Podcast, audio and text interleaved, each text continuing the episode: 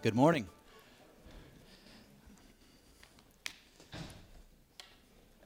Of course, we will be continuing in our sermon or our series this morning through Exodus, and we have uh, one of the most climactic scenes in the book of Exodus. And so I'm very excited to be moving through this text with you this morning, and I believe that you will be blessed by it and encouraged and uh, perhaps even challenged.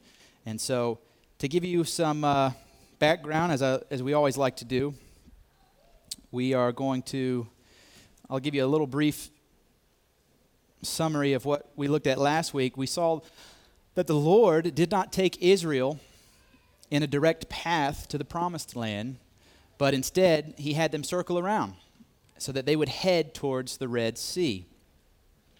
If you remember, there's a, a direct route from the land of Egypt into the land of Canaan, the promised land. They simply had to move underneath the Mediterranean Sea, and the, the lands truly border one another. But that's not what the Lord did. And in doing all this, the Lord told Moses that he was going to harden Pharaoh's heart again so that he might pursue Israel. And Pastor Dave unpacked for us last week that the Lord purposed for Israel to take the long way home because the Lord was accomplishing a greater deliverance than if they had just went straight to Canaan. And it's in this long route home that the Lord would be magnified before the eyes of the Egyptians and before the eyes of his people, Israel. And so now we are coming to this critical point in the long way home. Israel are literally on the bank of the Red Sea, and they see Pharaoh and his army coming. They feel pressed at the rear and trapped at the front.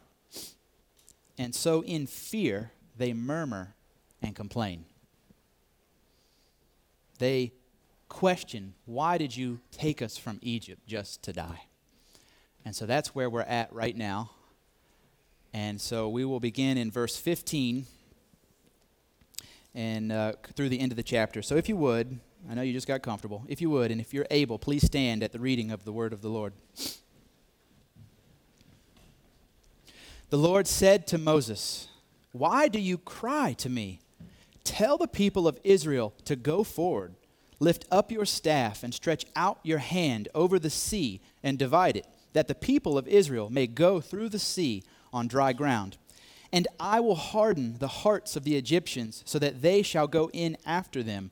And I will get glory over Pharaoh and all his host, his chariots and his horsemen. And the Egyptians shall know that I am the Lord when I have gotten glory over Pharaoh, his chariots, and his horsemen. Then the angel of God, who was going before the host of Israel, moved and went behind them. And the pillar of cloud moved from before them and stood behind them, coming between the host of Egypt and the host of Israel. And there was the cloud and the darkness, and it lit up the night without one coming near the other all night. Then Moses stretched out his hand over the sea, and the Lord drove the sea back by a strong east wind all night and made the sea dry land, and the waters were divided. And the people of Israel went into the midst of the sea on dry ground, the waters being a wall to them on their right hand and on their left. The Egyptians pursued and went in after them into the midst of the sea, all Pharaoh's horses, his chariots, and his horsemen. And in the morning watch, the Lord, in the pillar of fire and of cloud, looked down on the Egyptian forces and threw the Egyptian forces into a panic, clogging their chariot wheels so that they drove heavily. And the Egyptians said, Let us flee from before Israel, for the Lord fights for them against the Egyptians. then the Lord said to Moses, Stretch out your hand over the sea, that the waters may come back upon the Egyptians, upon their chariots, and upon their horsemen so Moses stretched out his hand over the sea, and the sea returned to its normal course when the morning appeared. And as the Egyptians fled into it, the Lord threw the Egyptians into the midst of the sea. the waters returned and covered the chariots and the horsemen, and all of all the host of Pharaoh that had followed them into the sea, not one of them remained. But the people of Israel walked on dry ground through the sea, the waters being a wall to them on their right hand and on their left. Thus the Lord saved Israel that day from the hand of the Egyptians, and Israel saw the Egyptians dead on the seashore. Israel saw the great power that the Lord used against the Egyptians. So the people feared the Lord, and they believed in the Lord and in his servant Moses. Let us pray. Lord, we come now before you as your people whose story is in this story.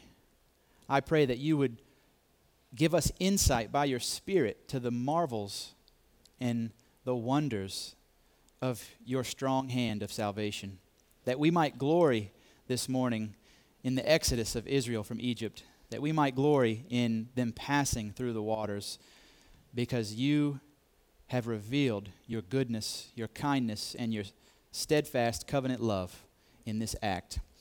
And we now belong to you, and so this story is our story. Lord, please open our eyes to see these beautiful things, these marvelous things. And I pray that you would be magnified in us and through us, that we, like Egypt, would fear you and believe in you because we have witnessed your strong hand of salvation. May you be magnified. Amen. You may be seated.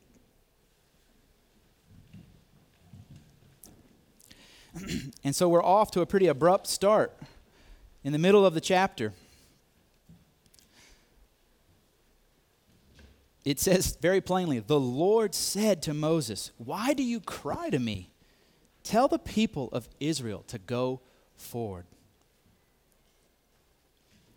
In seeming indignation, the Lord questions Moses about Israel's murmuring. And truthfully, at this point, Israel should not be questioning anything.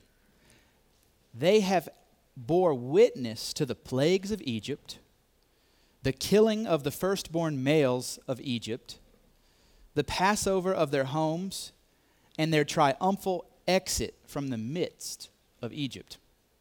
In all these things, they have been held and kept by the Lord their God. In all these things. And the Lord has literally given the details of the playbook to Moses. He says repeatedly what he's doing and why he's doing it. We saw that last week in the first half of chapter 14, and again here. At, the Lord is actually going to harden the hearts of the Egyptians so that they pursue Israel. It should be no surprise to the people. Now, granted, this is a lot of people.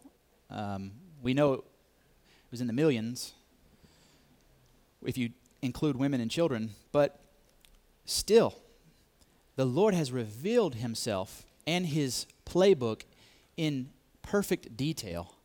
And yet here comes Israel wallowing in fear and perhaps self pity because Egypt is at their rear and they have seemed to come to a trap with the Red Sea directly in front of them.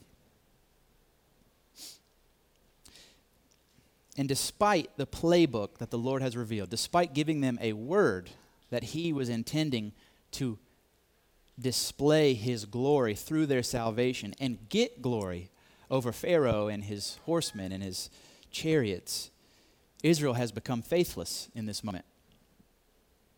At any notion of terror or hardship, the Israelites immediately grumble against the Lord and against His anointed, Moses they have fallen into unbelief.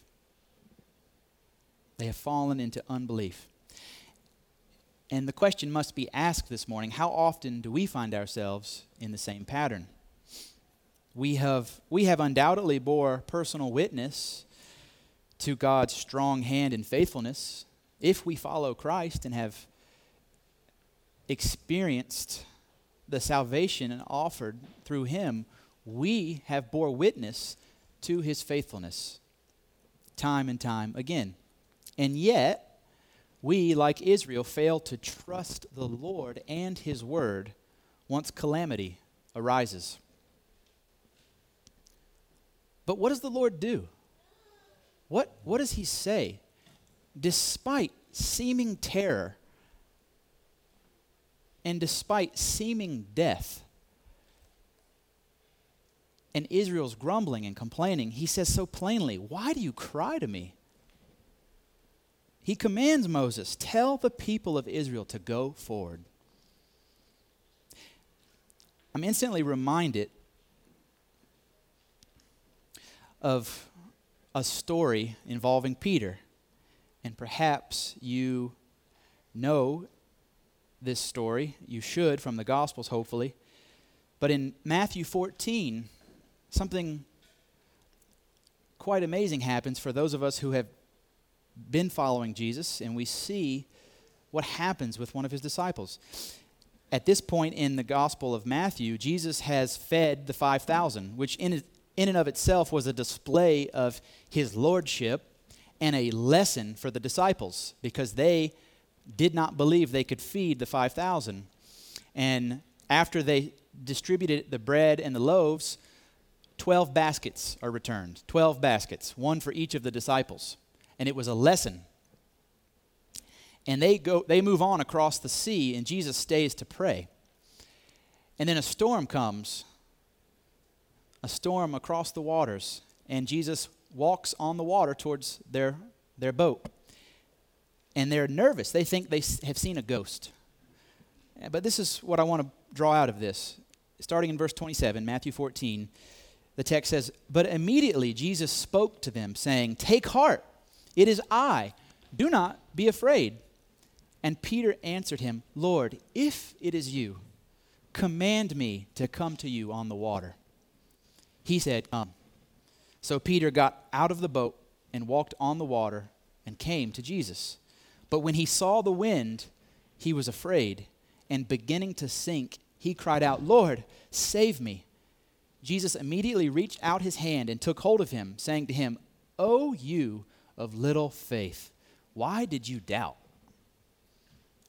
And when they got into the boat, the wind ceased, and those in the boat worshipped him, saying, Truly, you are the Son of God.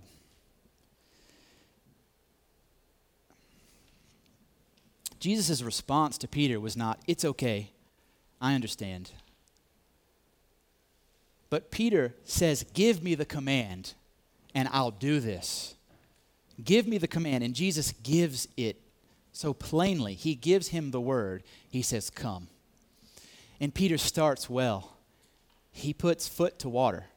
And that's probably more than many of us would even attempt. He puts foot to water, but then immediately he loses he loses the direction because he's he turns to the right and to the left and sees the wind. And Jesus rebukes him for it. He saves him because he's merciful. But he says, Oh, you of little faith, why? Why did you doubt? And in this same sense of, of, of holy indignance, I believe, the Lord says, Why do you cry to me? I've brought you this far out of Egypt, this far. And now you want to go die back in the land of your slavery. Tell the people of Israel to go forward. Tell the people of Israel to go forward. Our faith, our faith as Christians, is tested and proved genuine in our obedience to the commands of God. We must remove from our thinking that genuine Christian faith is anything other than obedience to that which has been revealed by God. You see, our faith is not nebulous, nor is it immaterial, nor is it made up of hunches and feelings. But Christian faith proves itself in action. And this is we see so plain in throughout the law and throughout the gospels.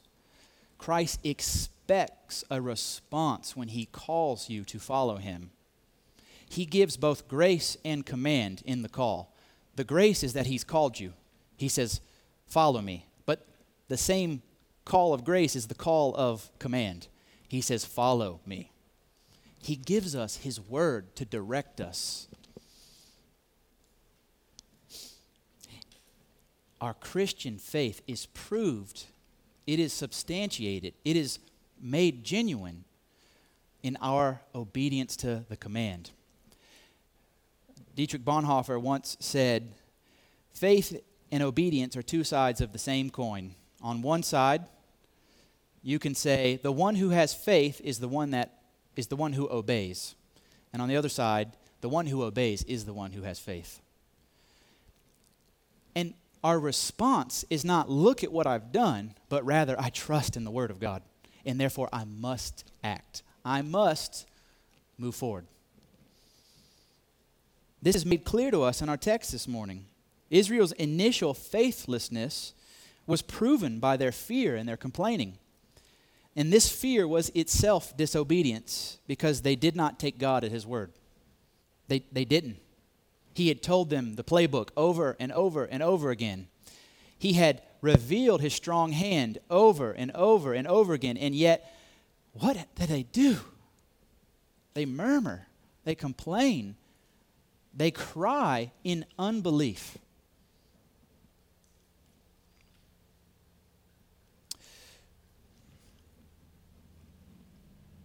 But we see something spectacular happen. After the Lord gives this clear command to Moses to tell the people, go forward, and he again, again confirms the details of the battle plan. He doesn't directly lead them into the Red Sea, does he? What does he do? He moves behind them. He moves behind them. Why? Why? Why would he do that? Well, the text does tell us that he's dividing Israel from Egypt. And so he serves as the distinction himself. His spirit moves from the front in the cloud of in the cloud and in the fire to the rear. And this is a division of sorts. And we'll see that it's a, division for judgment's sake. But I want you to hear this. Israel's salvation has been sovereignly decreed by God. They were chosen. They were chosen. And that's inescapable. Their salvation was sovereignly decreed by God. It was graciously being supplied by God. And as we will see, it is powerfully performed by God. Their deliverance, and which is their salvation, it, it's all from God. And yet, and yet, their faith in the God who saves must be proved as genuine. They have to walk by faith and not by sight as they cross the Red Sea. The Lord is holding them and keeping them, but He is at their rear. He's at their rear. In this moment, they are in the darkness of night. It's nighttime. They have no sense of God's presence leading them. No sense whatsoever. Some of them have, may even think He's abandoned them because they knew the fire and the cloud stayed at the front of us, and we simply follow. And now, the very presence of God is behind them. It's a very shocking thing to think, what, has he left us? Has he abandoned us? Is he leading another people now? Because it looks like now he's in front of the Egyptians.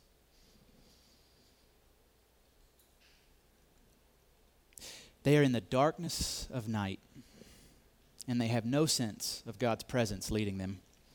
Yet the command of God has been given go forward. The question must be asked of ourselves when everything seems dark to us and we have no sense of how the Lord is leading or guiding us, will we obey his commands in faith? In Christ, we must be the sort of people who apprehend the Word of God by faith and walk in obedience to it. Anything less than that is unbelief. Anything less than that is unbelief. And so Israel serves as a picture for us. Will we heed the voice of God and walk forward?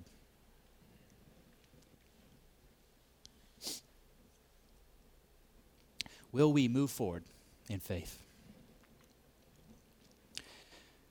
Next, we see this picture of what the Red Sea is. It's a two part picture, and so my next two sections are going to elaborate what the waters serve, what, they, what, what picture they create for us, and the message they, they give us. We see in verse 21 Moses stretched out his hand over the sea, and the Lord drove the sea back by a strong east wind all night and made the sea dry land, and the waters were divided. And so, after this division, Israel goes into the midst of the sea, with the waters being a wall to them on both the left and the right. And what happens? Well, the Egyptians go in too, just like the Lord would say, Uh, said would happen. The Egyptians go in. They are pursuing Israel. So they too enter the midst of the sea. You have two parties in the midst of the sea. And we read that all of Pharaoh's horses, chariots, and horsemen are now in the sea. His entire army, what's left of them. Who knows how many perished during the Passover? But as both parties move through the sea, something, something quite interesting happens. Verse 24 And in the morning, and in the morning watch, the Lord in the pillar of fire and of cloud looked down on the Egyptian forces and threw the Egyptian forces into a panic, clogging their chariot wheels so that they drove heavily.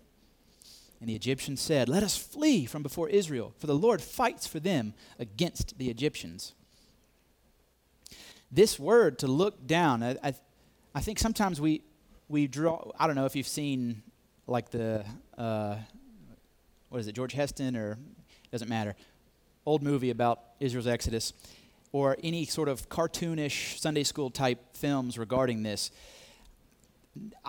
none of them can really, I think, accurately portray what's happening here. And, and, and we'll pick up on some of that later. But I looked into how wide is the Red Sea? Well, at its widest point, it's over 100 miles long. So that's clearly not where they're passing through. But at the point figured by many biblical scholars, we're talking somewhere between 12 to 20 miles. So it, it, took, it takes the course of the night to move through, as the text says. And as you would imagine with any body of water, it's not flat. It's not flat. It gets deeper as you go further in, and then you, you rise out of it. And at this point, we see the Lord looks down on them. It's this picture of Israel almost being through. They're almost out. Morning is coming, it's, it's on the horizon and the Lord is at their rear, and they've been steadily working their way through the sea all night. And the Lord, at this critical moment, looks and he sees the Egyptians. And this word here, it, it does just mean look down, but it's this idea of almost looking down from on high and, and making a decision about another. Oh, you can almost imagine a king looking at those who serve him, or someone who sees a, vi- a village below them while they're on a mountaintop they, they have the, the, the uh, angle, they have the, the better point of uh, vision, they have the better perspective. And so we can imagine this. They're coming out, and the Lord looks down on them. And this is when the judgments begin to take place. He clogs the wheels of their chariots so that they drive heavily. And in, uh, I believe it's the King James, it says that they begin to swerve. It's chaos, it's panic. They, they don't even know what's happening. So all of a sudden, they're allowed this trajectory with this hatred and disdain and contempt for Israel and Israel's God. They pursue them because the Lord has hardened their hearts. And now, that changes in, in the blink of, of an eye, in a moment. All of a sudden, panic ensues. Panic ensues. And they begin to wake up in this moment and realize what they've done. They have fallen prey to the trap of their own wickedness as they're in the bottom of the Red Sea. They attempt to flee, but it's, it's too late. It's too late. The Lord commands Moses again to stretch out his hand, and at this time, at the motion of his hand, the waters begin to fall back. And the Egyptians, though they continually try to escape, they are cast into the sea. And as we saw in the text, none survive. None. They all die. the waters of the Red Sea serve as the waters of judgment. This is a cr- critical motif of the text and of the whole of the scriptures. These waters serve as the waters of judgment. And I hope that this strikes you as very familiar because in Genesis we see the waters of judgment during the great flood. In Noah's day, the flood waters were the enactment of God's judgment against the wicked, but also his judgment for the righteous. God is a just God, and so judgment is neutral. It is fair by the very nature of God, who is perfectly just. His judgments are just, and therefore they are perfect. We view judgment in this negative sense. You know, our whole world screams, Don't judge me. And God judges impartially. He judges for the sake of righteousness and justice. And when He passes judgment, it is good for the righteous, and it is terror for the wicked. And it always will be. And so the floodwaters in Noah's day were the enactment of God's judgment. Noah and his family were declared righteous by God because they feared the Lord and they believed his warning. What did Noah do in response to the command to build an ark? He built it. He built it. He had no sense of actually what was coming, but he heard the command and he obeyed in faith. Noah built the ark in obedience, and the, him and his family entered the ark in faith. In faith. The same motif is happening here. And, and it's not an accident. This is how God has designed the scriptures. Israel, despite their grumbling, despite this pattern of unbelief, they obey. They obey. And even if it's just for the night, because they continue to grumble later, but they obey and they go forward and they passed through the waters by faith. They heeded the command of God. And we know too that Moses is a type of Messiah for Israel.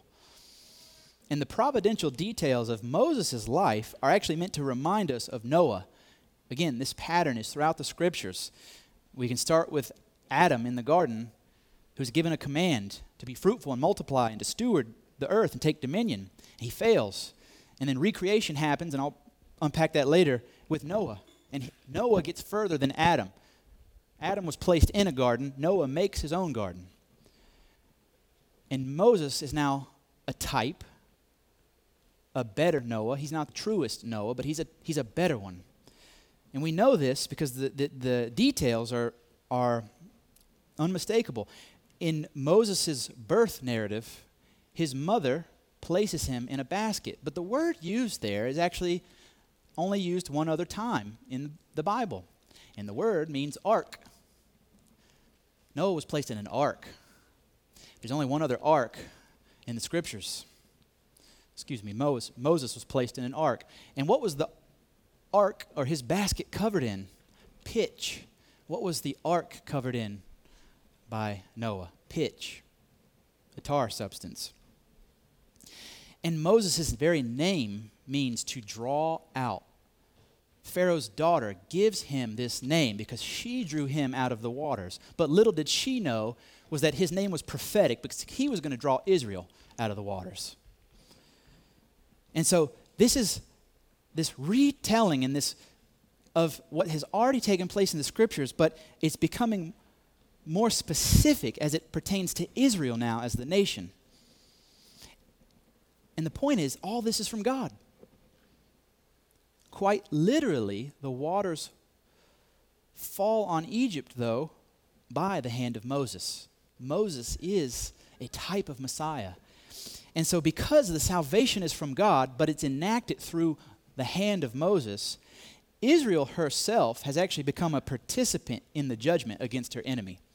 Through Moses as excuse me, through Moses as a head of Israel, and as he's not only just a figurehead, but he's the covenant head of Israel, him holding his hand and the waters collapsing back on Israel's enemy means Israel herself is participating in the judgment. And so it will be for us on the last day when we judge the nations with Christ. Paul makes this utterly plain in his epistles.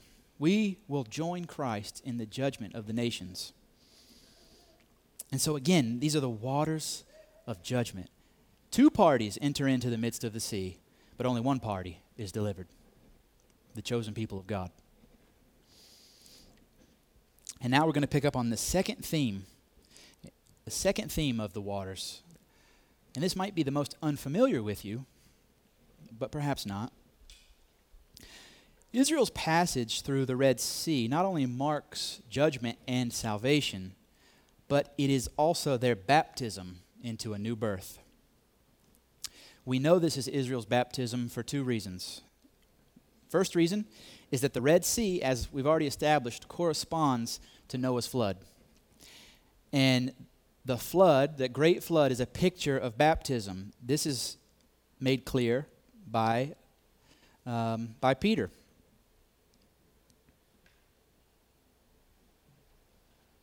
In 1 Peter 3, he writes, Because they did not formally, ob- they did not formally obey when God's patience waited in the days of Noah, he's talking about this generation of wickedness, while the ark was being prepared, in which a few, that is, eight persons, were brought safely through water. Baptism, which corresponds to this, now saves you, not as a removal of dirt from the body, but as an appeal to God for a good conscience through the resurrection of Jesus Christ. And so the flood was always a prototype of baptism. And now the Red Sea, which corresponds to the flood, is the same thing, but it's Israel's baptism. Because we're seeing a clear picture through redemptive history of who is the people of God. God intended that the whole world would be His in creation. He told Adam and Eve, Be fruitful and multiply, fill the earth. And the point was to fill the earth with worshipers. But sin entered in so quickly. And through this redemptive narrative, we see that there's a specific people being set aside so that a specific Messiah might come. And so we have the people of God, Noah and his family, spared. And through their lineage, we eventually get to Abraham and the promise, the covenant given to Abraham. And now we have a nation, a nation being formed. And so this is the birth of a nation through the waters. This is their baptism. And we also, the second point, how we know this is their baptism, is, is made plain by Paul in 1 Corinthians 10. Paul, in writing the church, saying that all these things are for our instruction, I don't want you to be unaware, brothers, that our fathers were all under the cloud, and all passed through the sea, and all were baptized into Moses in the cloud and in the sea. And all ate the same spiritual food, and all drank the same spiritual drink, for they drank from the spiritual rock that followed them, and the rock was Christ. This might be obvious, but think about this for a second. He says, I don't want you to be unaware, brothers, that our fathers were all under the cloud and all passed through the sea. He's writing to a Gentile church in Corinth. And he's saying, Our fathers. Why? Because if you have a faith like Abraham, you are a child of Abraham and heirs of the promise. And so Israel are our, it, literally, Israel are our forefathers spiritually because we too are children of Abraham, should we believe in the promise. And he's saying, don't be unaware that all of this was taking place because they were baptized into Moses, which is another way of saying they were baptized into the law, the Mosaic covenant. But all of this was pointing to Jesus because they were fed in the wilderness after being baptized into Moses, and they drank from the spiritual rock. They literally drank from a rock. And that rock, Paul's saying, was Christ. The rock was Christ this whole time. And so we know that this crossing is a baptism for Israel.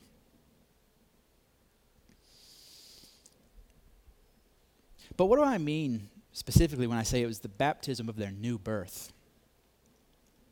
Well, I think we already understand that salvation is being born again, as Jesus teaches.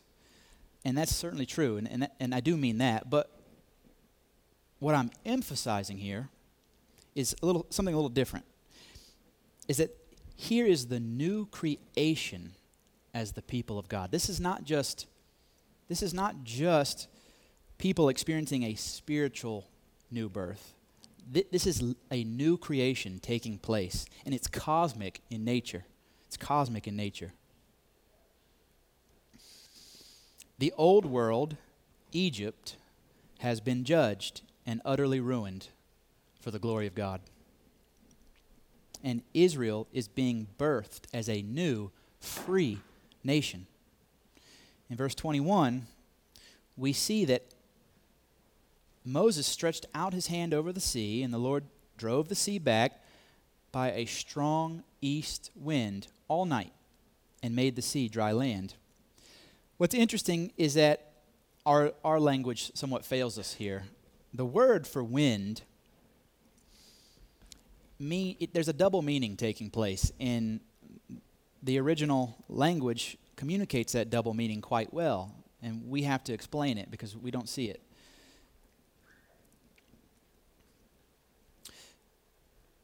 The Hebrew language, the word used that's often translated as wind or breath, is the very same word that we use for spirit. It's a Hebrew word, ruach, and it means it literally means spirit or wind or breath. And so if you kind of think about some of the themes of the Old Testament when God breathes the breath of life into Adam after forming him from the dirt, he's breathing into him his spirit, quite literally. And later, you see this in Ecclesiastes and elsewhere in the prophets, that when a man dies, the Lord removes his spirit from him because he's, he no longer breathes. And so, all of creation while they don't have the filling of the Holy Spirit, in a very real sense, if they have the breath of life, they are living by the Spirit of God in the sense that He's mercifully sustaining them all while they live. And when they die, He receives back that which He gave them. That's why that hymn we sang just before the sermon says, All that borrows life from Him. It's all borrowed, it's all from Him. And so, this word here also means, means spirit. And so, another way to understand the text would be this The Lord drove the sea back by his strong spirit all night, and the waters were divided. And the waters were divided. So, so why does that matter? Well, well, hopefully it sounds familiar. Listen to this. This is why this is what I mean by new creation. Genesis 1 2. The earth was without form and void, and darkness was over the face of the deep, and the Spirit of God was hovering over the face of the waters. Jump down to verse 9 in Genesis. And God said, Let the waters under the heavens be gathered together into one place, and let the dry land appear. And it was so. God called the dry land earth, and the waters that were gathered together he called seas. And God saw that it was good. I hope you see the similarity of the Spirit of God ho- hovering over the waters and commanding the waters to divide. It's the same language. It's the same language because there's an act of creation is taking place right now. God is commanding the cosmos, the created world, to obey the voice of his spirit that a new birth might take place, and it's the birth of his people, the nation of Israel we see patterns of creation and recreation throughout the scriptures from Genesis, which is the first creation, to Noah's flood. Okay, Noah's flood, the waters come back. So we almost go back to a primordial state in creation, and then the waters recede, recreation. And Moses is, excuse me, Noah is given the commission again to go and populate the earth. It's genuine recreation. We see so we have Genesis to Noah's flood, to the Red Sea crossing, to Ezekiel's valley of the dry bones, to Christ's resurrection and all the way, all the way to the last day when we will resurrect and the earth will be made new because of Christ's victory over sin and death. So these patterns are throughout the scriptures, and they're meant to remind us of the overwhelming picture that God is making something new. And He's there's a point to it all. There's a point to it all. And the point is Christ. We know that because he's the climax of this creation recreation narrative in the death and resurrection of Christ. And so Israel's crossing of the sea is just another sign of the pattern of God that he's put forth in the scriptures. And to kind of further back my uh, argument here, I'm going to read the second half of Psalm 77. This was written by a psalmist named Asaph. And li- listen to this. I, th- I think it's quite profound in light of what we've just seen. When the waters saw you, O God, when the waters saw you, they were afraid. Indeed, the deep trembled. The clouds poured out water. The skies gave forth thunder. Your arrows flashed on every side. The crash of your thunder was in the whirlwind. Your lightnings lighted up the world. The earth trembled and shook. I'm going to stop right there. It sounds quite cosmic in nature, doesn't it? It sounds like all of the powers of the earth are being shaken at their core because God is doing something special. Hopefully, it reminds you of the creation event where God takes what's chaotic and turns it into order. The whole earth is trembling at what he's doing right now. And what is he doing? The psalm continues Your way was through the sea, your path through the great waters, yet your footprints were unseen. You led your people like a flock by the hand of Moses and Aaron. He's talking about the crossing of the Red Sea and how the whole earth trembled at what the Lord was doing. That co- the cosmic entities that God has set place in the universe, we're all seeing the strong hand of Lord and we're trembling in fear of Him. The deep of the waters, the very earth itself. Why? Because He was making something new. He was creating a new people unto Himself.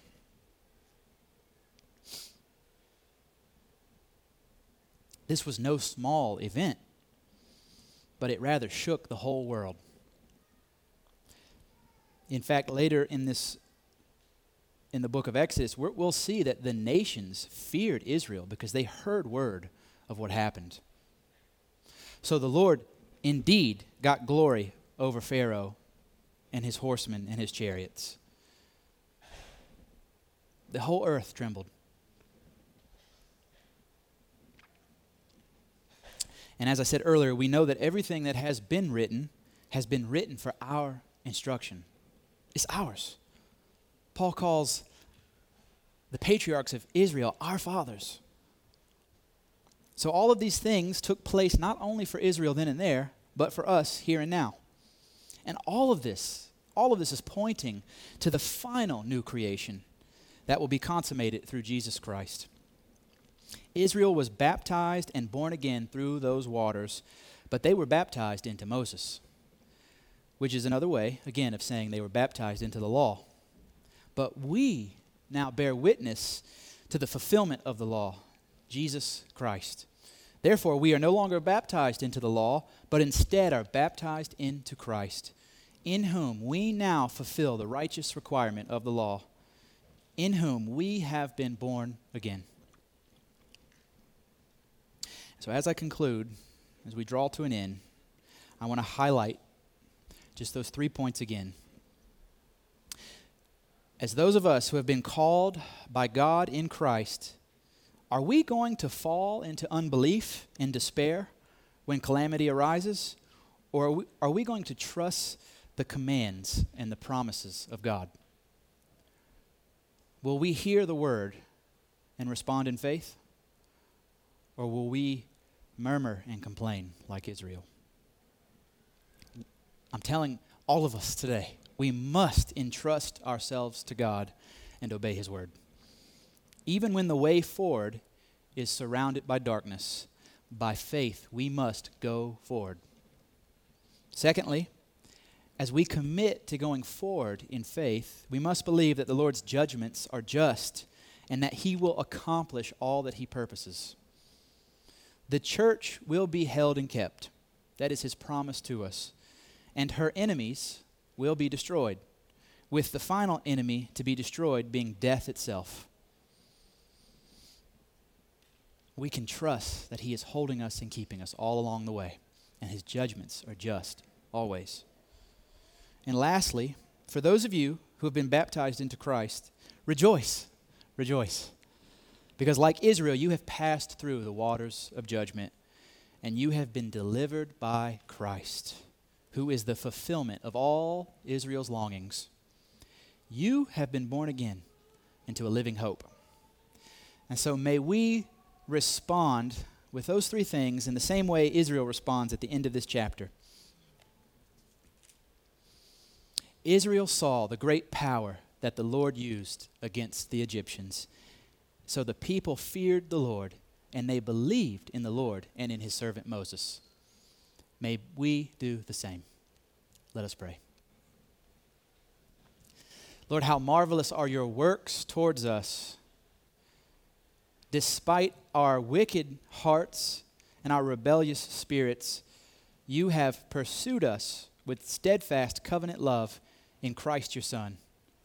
And I pray now we would take that to heart, that you have revealed to us Christ your Son, because you have decreed it that we might know you and belong to you and take you up on your promises. So I pray now that you would stir our hearts to worship you as we ought. If we need to confess the sins of unbelief and fear and murmuring and complaining, may we do so in accord with your scriptures. May we be men and women and children who take you at your word and who move forward despite being surrounded by darkness. We trust that you will be at our rear even when we can't see you, that you hold us and that you keep us for your name's sake. And this is all for you because it's all from you. Our salvation is from you, and you simply ask us, as you've called us, Jesus, to follow me. And so may we do just that. May we follow you in faith and obedience all the days of our lives. I pray all this now according to the mercies that are ours in Christ. Amen.